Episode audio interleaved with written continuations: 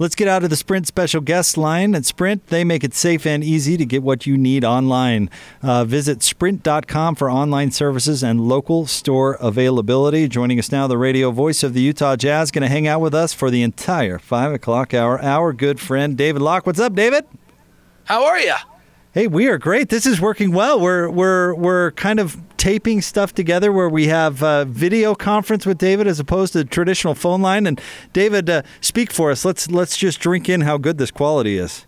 Well, I have to look at Austin the whole time though, so this is really disturbing. like, ha- like all I get is a view of Austin and his um, diminishing belly because he's doing such a great job during quarantine of um, eating better with his blue gloves on while running the board so that he's staying safe. Um, and his, uh, yeah, I, I, that's what I get right now. I get it's a good thing David's not under oath because uh, some of that was not accurate. Is the belly not diminishing? No, no. I, I don't know. Hey, uh, who's worried about a diet at a time? Not like me. This? Never yeah, have right. been. Yeah. Eat away. How how are you doing, David? How's how's life? You guys doing all right? You holding up all right? Yeah, I'm losing lots of weight. This is great. Like I'll be in the best. I'll be if we ever get to go bike out on trails. Uh, I'll be in the best shape I've been in in a long time.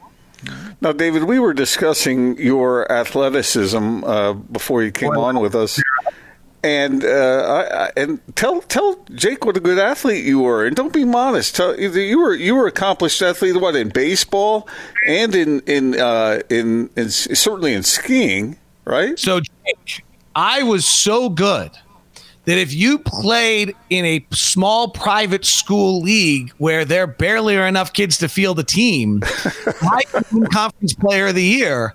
And then I went and played Division three baseball because every other scout in the world realized I wasn't any good and had an ERA that was a California zip code. And if you know anything about California zip code, that's not good. So by the end of my sophomore year of college, after wearing a uniform for two years, I would like to say I played, but I would say I wore a uniform for two years. I moved on and decided to get into broadcasting. So when your three pitcher pitches are slow, slower, and slowest, you don't have much of a career. Hey, college David, baseball is college baseball. You played, man. Yeah, I'd be proud yeah. of that. Yeah. Yeah, I mean they don't really cut you at Division three schools. They just don't want you there too long. Just want you to get out of the way, huh? Uh, David, yeah, but you've passed on to your kid. Your kids are all really good athletes, and so you, you know you've got you've got some some good things that you're adding to the mix. They might be able to hear me right now, so I won't make my usual joke, but yeah, I won't because they can hear me. I think they're in the other room. I can I can give I can discredit them too, but I don't think that's that's bad parenting. yeah, they work hard. How's that? Well, uh, you know, they work hard, and they're both in sports with limited people have limited access, so it helps your chances. David, let's talk a little Utah Jazz, and I, I, love this that we have the whole hour really to, to dive into stuff. But we haven't had you on since the Athletic Report last Friday, and since Rudy responded uh, on Instagram over the weekend. How are you digesting what we're hearing coming out uh, about the relationship between Rudy and Donovan? Okay, so other than the one line, which obviously was real, that like I'm not trying to discredit Tony or Shams or anything. I'm just trying to get everyone's perspective on this. So there was the one line that said it might not be salvageable, right? That's the one. Was there anything else in that that people didn't know? I, one thing I didn't know, David, is I didn't know the the description of the meeting with Dennis and Justin and others uh, involved in the Jazz. I knew that the Jazz were ahead of the curve as far as educating about COVID 19, but I didn't know that I didn't know the extent, the details of how they had met together to discuss it and discuss its ramifications on the league. Yeah, so I mean, I think um, you know Quinn had Quinn or Dennis or Justin. I don't know who it was. Frankly, I just saw Quinn walk them in, so I don't know who. Um, they had a bunch of doctors in um, shoot around before maybe the Toronto game on the 9th. So they had a lot. I, am I'm, I'm guessing, just kind of I'm looking back the calendar. Um, so they had, you know, they they were they were on it, and I and I've said this before. I think the two stories that have not been talked about enough, and maybe this is me being a homer, but I actually just think there's some truth to it. Uh, one is the whole story about Rudy touching the microphones. Okay, that's fine. And that was not the smartest thing ever for Rudy to do, certainly, and it ter- definitely has damaged his uh, how he's looked at. But where were the reporters? And why were the microphones on the desk? Social distancing before it was cool. Right, way before. Like we didn't. That was early. The second one is, like, if you go look up, and I'm not. uh, This is tough because it sounds like I'm criticizing, and I'm really not criticizing. But if you go look up Marcus Smart, in, and I don't know that these are related at all. These are just facts. Injury report, illness. He shows up in March. If you mm-hmm. search Christian Wood, injury report, illness, he shows up in March. Rudy Gobert had a slight fever that went away. And I, from everything I understand, like if he had tested negative, was planning to play that night. Like he was hmm. healthy. So the Jazz were very aggressive, whether it was Mike Elliott, Eric Waters, Quinn Snyder, I don't know, in Oklahoma City in testing Rudy because he basically had his symptoms. They went away, and he would have wanted to play that night. No differently than it seems Marcus Smart or Christian Wood may have earlier in the process when they had what may have been COVID. I don't know. I mean, there's just so much we don't know, right? Um, you know, the fact that Donovan was asymptomatic means I don't know anything on him. Like, I don't like we like. There's no way to know, right? Um, I don't even I don't know. Like, I don't know if they kept testing him or things like that. So I only know of one test, right? Um, so there's just so much you don't know. But I think that's what's interesting on this is that there was a, a those two items I think are really interesting to me on how early the Jazz reacted to this situation. And then, you know, unfortunately, I think they, they obviously got some sort of an impact on that. There, there is no doubt, David. What you said is absolutely correct, and the Jazz were ahead of the curve. They were on top of it. Quinn had talked to his team. He had talked to play. He tried to educate them way before I think the the, the average in the NBA. And so this irony that the Jazz are associated with it because of the way the test happened and came back positive, then people kind of might have the impression that hey, they weren't being responsible, and and they were. They were way in front of the curve. Yeah, and I, you know, obviously, as the article talked about, there's the tie to Seattle. It was the first impact, first impacted. But Quinn was. We had a lot of conversations. Eric Waters, jazz trainer, and I had a lot of conversations about it. Um, I'm trying to think back about dinners or time I um, or other places where we might have had some more conversations about it uh, on that previous road trip. And we we'd all spent a lot of time together, right? We left on March 1st and returned on March 7th, and spent a great deal of time. And it's funny, I was looking back through my pictures today. There's also this other element. As much as the Jazz were on top of it, and as much as a lot of us like were talking about it, okay, I'm looking back through my pictures today. And I've got pictures of Boston, Massachusetts, empty shelves everywhere. So that's, I took that on March 5th, walking around in Boston, and like there's, you know, Windex and, and some Clorox, and I'm looking at right now, and four shelves of pure emptiness taking place. Like there's a really interesting disconnect between kind of we knew in our heart of hearts, like our actions were clearly showing that we knew something was going on. Like I've got this picture, right? I've got this picture of of Quinn Snyder hosting a press conference with social distancing, and then my next picture is in Boston um, of all of the picture of all of the you know uh, empty shelves in various stores that I was sending home, saying like, "Wow, look at this! This is crazy." So like clearly we knew something massive was going on. We just didn't react really. So, David, taking this back to, to Donovan and Rudy again for uh, for a second, it, do you agree with me? I, I feel like this maybe, I mean, there may be some conflict there. I mean, Rudy basically admitted to as much, and, and you were there that night at Oklahoma City. I mean, there's there's some trauma there. That's an extreme circumstance. I can understand why feelings would, would come to the surface, but I think eventually this works itself out because one, I think they both want to win, and two, they have every incentive to work it out together financially and otherwise. Your thoughts on that? So you have young men in a really scary circumstance with an experience they've never had before, right? Right. Who then get put in isolation, right? Who then are not able to do what they do best in the world, which every single minute of each of their lives for the last, I'm, you know, I'm sure they relax a little too, but really, truly, every minute of their lives for the last Rudy's last 12, Donovan's last 10 have been about being great basketball players. And now they can't play basketball. So they're in a really strange space of life right now. Scared, uncertain, you know, uncomfortable, angst, uh, you know, I, I, not to make it about me, but I'm 49 years old, and I, like I've blown it a few times recently, right? Like I've been in conversations where I misread the room really, really badly because of the angst that I was under, forgetting the angst somebody else was under, right? Like I just blew it. Um, and so then you couple all that with like, what is Rudy and Donovan's connection?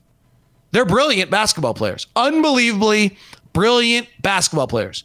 Donovan jumps on Rudy and puts the water bottle on top of him when when they are brilliant together and they share a moment and they win a game together and they in a moment of stress and pressure on the floor at what they're great at they do something together and they have a collective moment those by definition are impossible right now there are not two guys that are going to get on the phone and talk every day like that's donovan and royce right that was Raul and rudy like everyone like I haven't talked to a bunch of people all the time. Like I've tried to stay in touch, but right, like Jake, if you and I had a spat, we get along, but like we don't talk a lot, so we just be pissed at each other, right? right. Like that's how it would work. Yep. So and then we'd need a collective moment together and get over it. Well, by definition, right now, nobody gets collective moments, and so it's just a really tough circumstance and a and a, and a, in, in a unique script that's just very different than anything we've ever experienced before.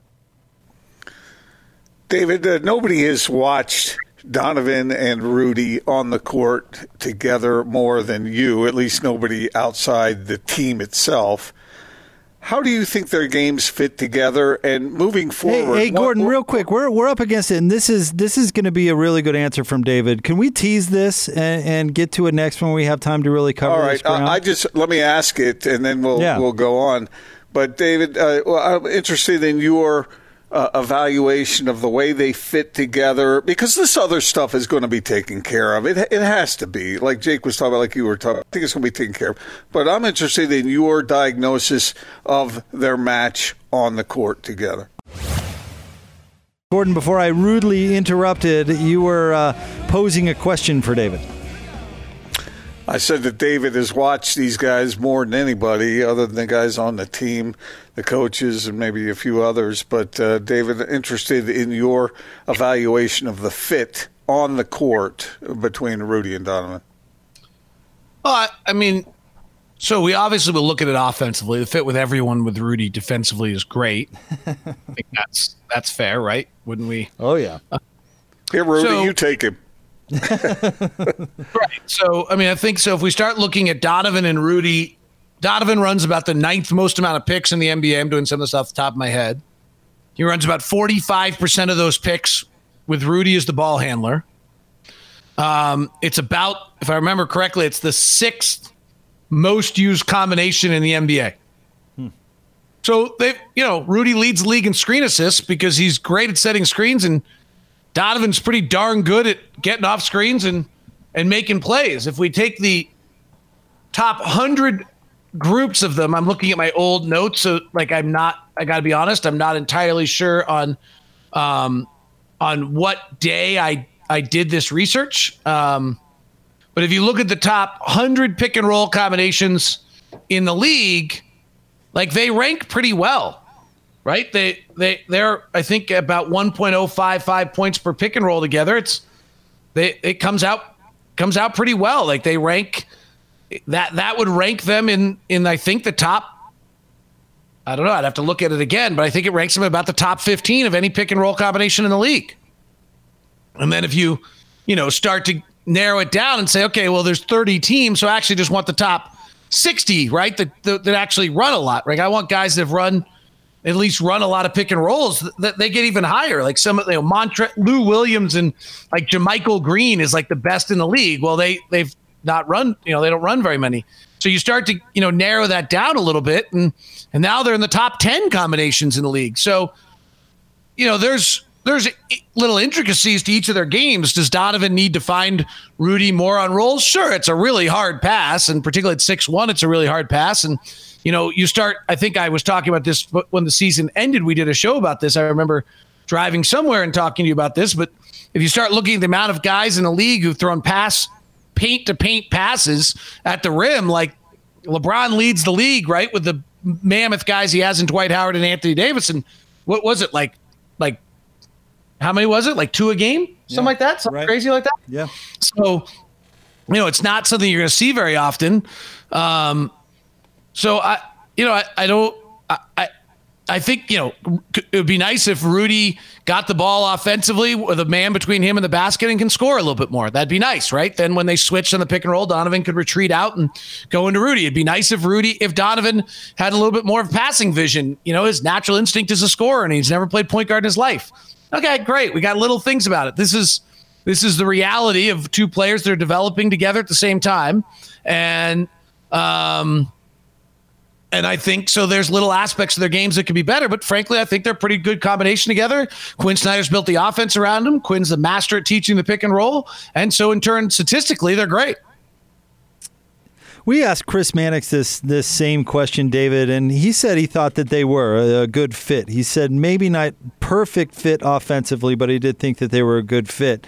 If you were giving, or or let me let me put it this way: if you wanted to turn Rudy into a, an even better offensive player than he is now, whose film would you tell him to watch? So I don't I don't buy the narrative of the question. Okay. So there's people who disagree with me, but I think Rudy's a terrific offensive player.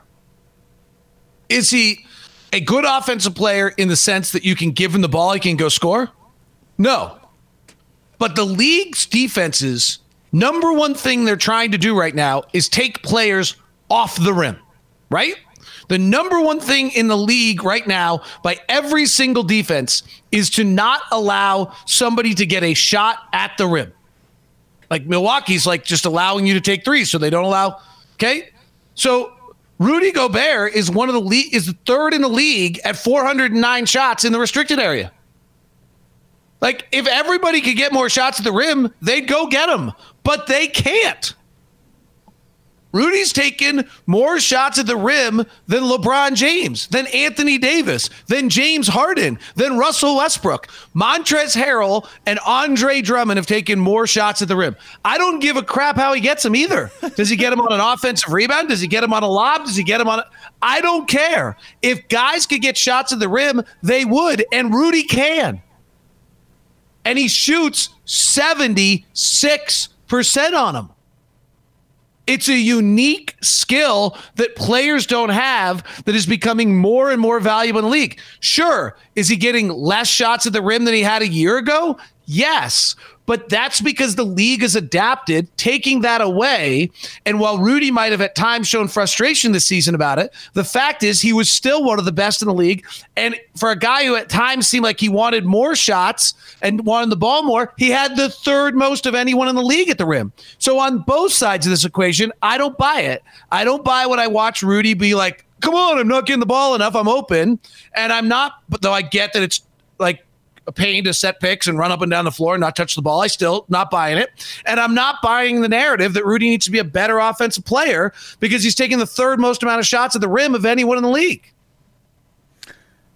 David, you've been consistent uh, with this opinion uh, for quite some time now, probably based on your research. So I, I, can vouch for you on that because I remember you saying that uh, at, early in the season and, and mid season too. So uh, good on you for staying consistent with that. Let me ask Everyone you when the what, when Rudy's gonna get like a jump shot, and I'm like, never.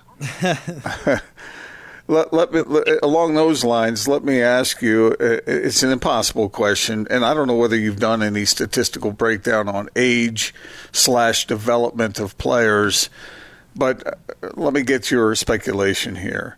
Where do you think Donovan is on his path on his ascendancy toward where he will be when he's at his best. And same thing with Rudy. Is he have they has he reached his peak yet, or is there still an ascent? I actually think there's a part of Donovan's game that we haven't tapped yet. Um, some of it's the circumstances in which he's played and, and who he's been around and and how he's played. I think there was a little hope that Mike Conley might be able to unleash part of Donovan's game. And that is, I believe that Donovan is one of the elite shooters in the league. Pure catch and shoot, maybe even Klay Thompson is so strong.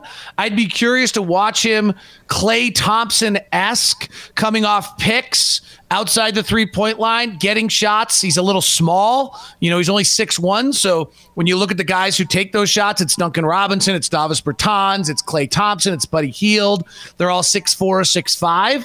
And so it's a little harder to get Donovan at six one those shots as a point guard, as a shooting guard being guarded by guys who are six, you know, five or so. But I think if you, you know, if you start kind of fiddling with some of the numbers on Donovan and, and you go January 1 of this year, uh, or even I think you if you go February 1, it's actually through the roof.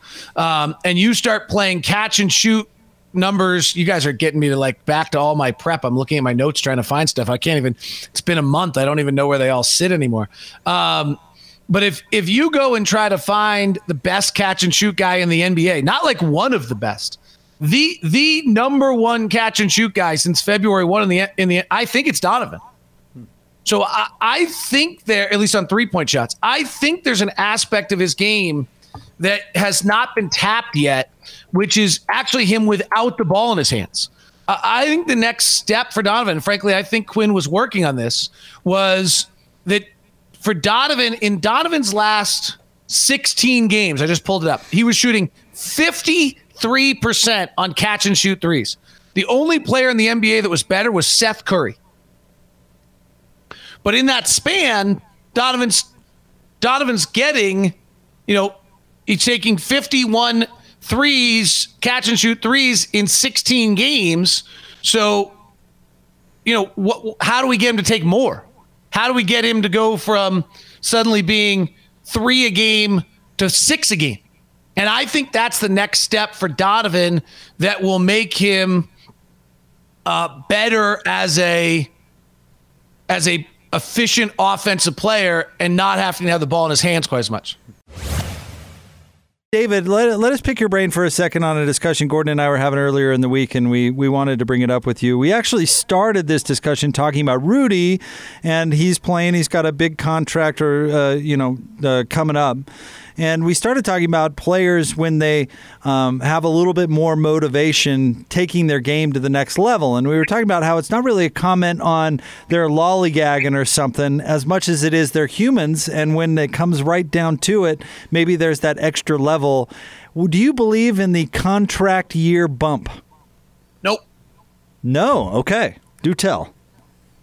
Uh, there's been a bunch of research projects done on it, and more often than not. So there's two things to it. One is if there's a contract year bump, you it have to imply that the year afterwards they get worse, right? Right. So what happens is that someone's in their contract year in the natural moment in which they're progressing to get better. Mm-hmm. And so they get better, they get their contract. Everyone says it's a contract year bump, but they're actually just a better player, and they continue to be a better player moving forward. If if to do the statistical analysis on it, which people have done and they don't find much difference, you would have to show that someone jumps for a year and then meanders back to a lower level after that. There are certainly probably cases where we thought Benoit Benjamin used to like players like that, but I don't think that's actually accurate. Um, and I think it's also one of those things a little bit to the point of what I'm saying is that we kind of we make it up and we talk about it. We say, oh, he's in a contract year bump. So let's take Bojan for example. Mm-hmm. Bojan, you really easily could have said last year was a contract year bump, right? Right. He went from averaging 14 points to 18 points. He went from playing 30 minutes to 31 minutes. He went from three rebounds to four, and it was his contract year. So that's a great one. Oh, look, contract year bump. Yeah, he's, he's actually better this year. He's averaging 20 points. So it's not a contract year bump. He just got better. Hmm. I wonder David- because. Oh, sorry, Gordon. Go ahead. Uh, no, continue your thought. Well, I was just going to say, David, didn't you cover Rashard Lewis uh, when he was in Seattle? He's the he's the one I always think of when this discussion comes up. Well, hi- first his role changed, but I bet you if we dig into it, um, I did co- I did cover him. You know, he was in Seattle. He averaged 22 points a game. Well, the year before he averaged 20, and the year before that he averaged 20 as well. So I don't think he had a contract year bump. He went to Orlando, who had Dwight Howard, and he averaged 18 points a game. They also had Hedo Turkoglu, and they also had Jameer Nelson. So he went from a Seattle team where I think they probably won about well, that was the lockout year, so or I th- uh, it might have been the lockout year because he only played 60 games. So I mean, I'd guess they won about if he played 60 games, I'd guess they won about 20 and 40 when he played that year. I happen to know that year. Um, and then, you know, he goes to Orlando, and I think that team won 60 games or at least 55. So he didn't like, he didn't have a contract year bump. He was getting better. He continued to be really good the next year. He shot a better percentage in Orlando from three and kind of continued to be a really good player. He then slowed down a little bit at 31 years old, but that's 31 years old, having played for, for 11 years in the league. That actually happens. David, Jake, what's something what's something Jake. that you Yes. total fail. Total fail. Okay. I, I total fail. I just I'm being polite. Now I'm total fail. all right. I'm just asking the questions. That that's just the name that always comes up. I buy your answer. I think you're on the money. Giving you a hard time. since uh, since uh, you, we're on a roll here with with your passion, David, I wanted to ask you about something that you feel really passionate about that you you haven't really had an opportunity to express. Is there something uh, banging around in the back of your mind? But how about skiing? Anything? Yeah, I was I was thinking more along.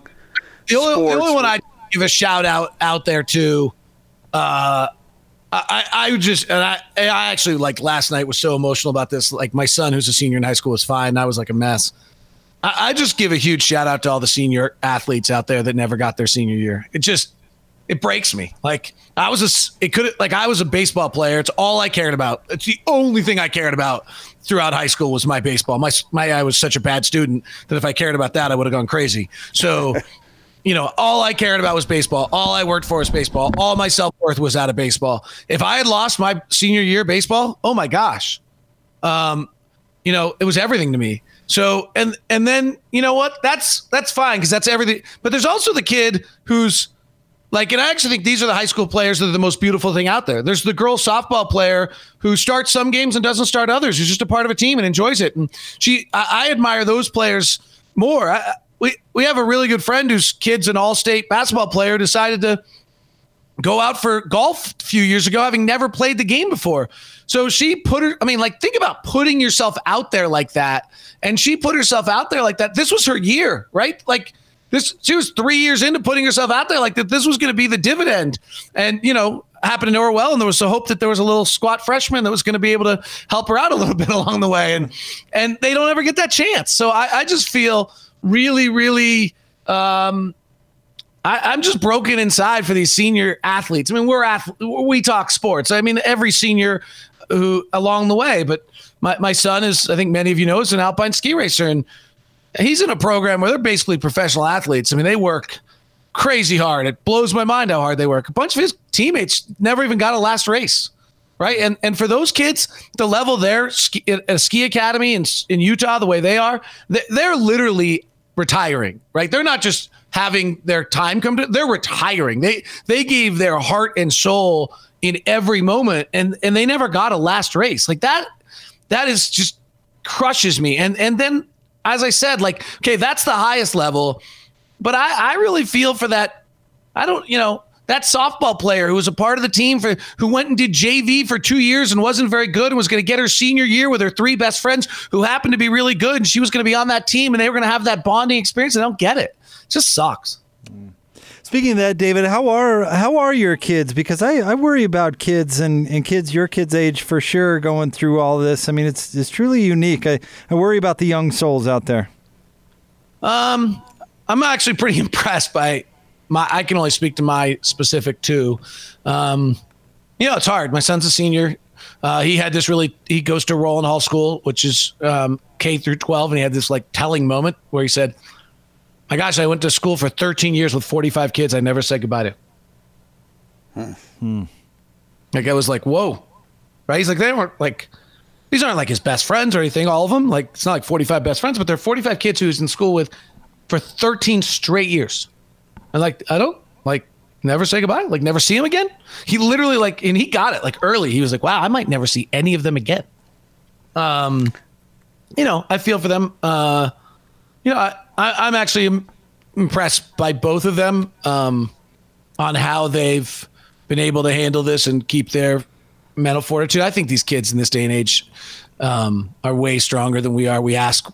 I know. I, I know all the articles are about their anxiety and all the problems kids are having. That's that's because we're we're jacking them up. Um, I, I think these kids are asked way more than we were ever asked out of. I think they live in a world that presents them with a lot more uh, hurdles than we were ever asked to, and I think they're way more mature and way stronger than we were. Um, you know, they, you know, so that's that's my I, I'm, I'm overwhelmingly impressed with with this generation of kids that's actually coming and uh, frankly I'm overwhelmed you know the same thing I feel when I deal with our jazz players like these 25 and younger and 27 year olds and younger kids I think they're amazingly impressive what what they're asked to handle. Do you uh, do you notice any inclination on the part of your kids to follow their old man's footsteps into broadcasting? Uh, one of them might. Hmm. The other one has no chance has no interest. I mean, one of my kids doesn't like to go to games. Hmm. One of them likes the spotlight. So you got a ham in there somewhere. yeah. Well, have you been have you been watching my Instagram account?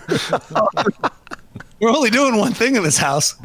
Golf. That's awesome. Hey, well, David, this this worked out incredibly well. You're right. We're going to have to do this more. I love it that we had an hour to really dig into stuff with you, and uh, you know, just love it when you have a chance to come on the big show, especially for an hour. Well, thanks. I enjoyed it. It was fun. It was fun to go pull up my. I hate to admit it, but I like took me a minute to find my Utah Jazz 2021 prep game game broadcast sheet there for a minute. And once I found it, I could find all my little little notes that were that were there about various I don't know, number one offense since Jordan Clarkson came. It was fun to have this little sheet up again. You just can't remember when I updated it. I can't wait, uh, David, until the next time uh, Jake asks you about uh, a contract to your bump. Well, I, I'm just going to let Jake keep. See, this is the thing, though. Like, to even to Jake's point, like, so you can go find the contract year bump. Right. But that doesn't mean that the con- the phenomena is actually real. I mean, it's also very like there's a great book, new book out called The Hot Hand, which is kind of trying to address whether that's actually even real. Like statistically, it's it's hard to find that the hot hand actually is real because we only remember the hot hand who makes the fourth and fifth and sixth straight shot. We don't ever talk about the guy who hits his first three and then misses his next four and goes three for seven. Yeah, it, you know what? is not that the great thing about stats? You can prove or disprove pretty much anything. Uh, if you know how to read them, you shouldn't be fall sucker to that. Well, that's true. But I, if I and I, I'm sure you can identify with this is if I learned anything from interpreting radio ratings, is you can tell whatever story you want. Well, I used to when I was a program director, I used to always say, um, if what I if what what I believe the day before the ratings book, I should believe the after, or else I'm I have no idea how to do my job. Yeah, that's probably a pretty. Man, David, those were the days, weren't they? Holy. You know, God. I was talking to someone about. I actually was talking to a guy the other day. I thought this was really interesting. He's uh, about 42, 43, and he worked at the XFL, and so he just lost his job. So I was reaching out to him, and uh, I was asking him about it, and he said it was the greatest thing ever. And he said to me, Do you remember when you were young and you were working with other young people and you had that common? And I was like, Yes, I do. Right. I took us right back to 1320K fan and uh, our days there and, and all of us in kind of in the battle together. I was actually talking to Jeremy Castro a little bit today about that whole era as well. Um, and he said, You know, at the XFL, we had that we had that kind of youthful collectiveness. Um, I've told this story a lot. I got to Seattle, everybody was making so much money, and it was there was so much on the line. There was no collectiveness to anything, man. It was like I was like hey, I said I remember I sent out like my first email to the staff about like, hey, I've got this really neat show coming on tonight. Please, please promote it. And I was listening during the day, and one of the guys goes, Locke emailed me and said he's got something good tonight. Uh, like, nice oh, teamwork. that's how this works around here. Well, you know, it's uh, it, it. I guess it's a reminder that we have a good gig and we've got a good thing going at this station right now, and hopefully we can uh, capture that spirit to get us through this sort of thing. I agree. Well, Dave, Thanks, Always guys. good- thank you, It's always good to have you on, David. It's Thanks, David. fantastic.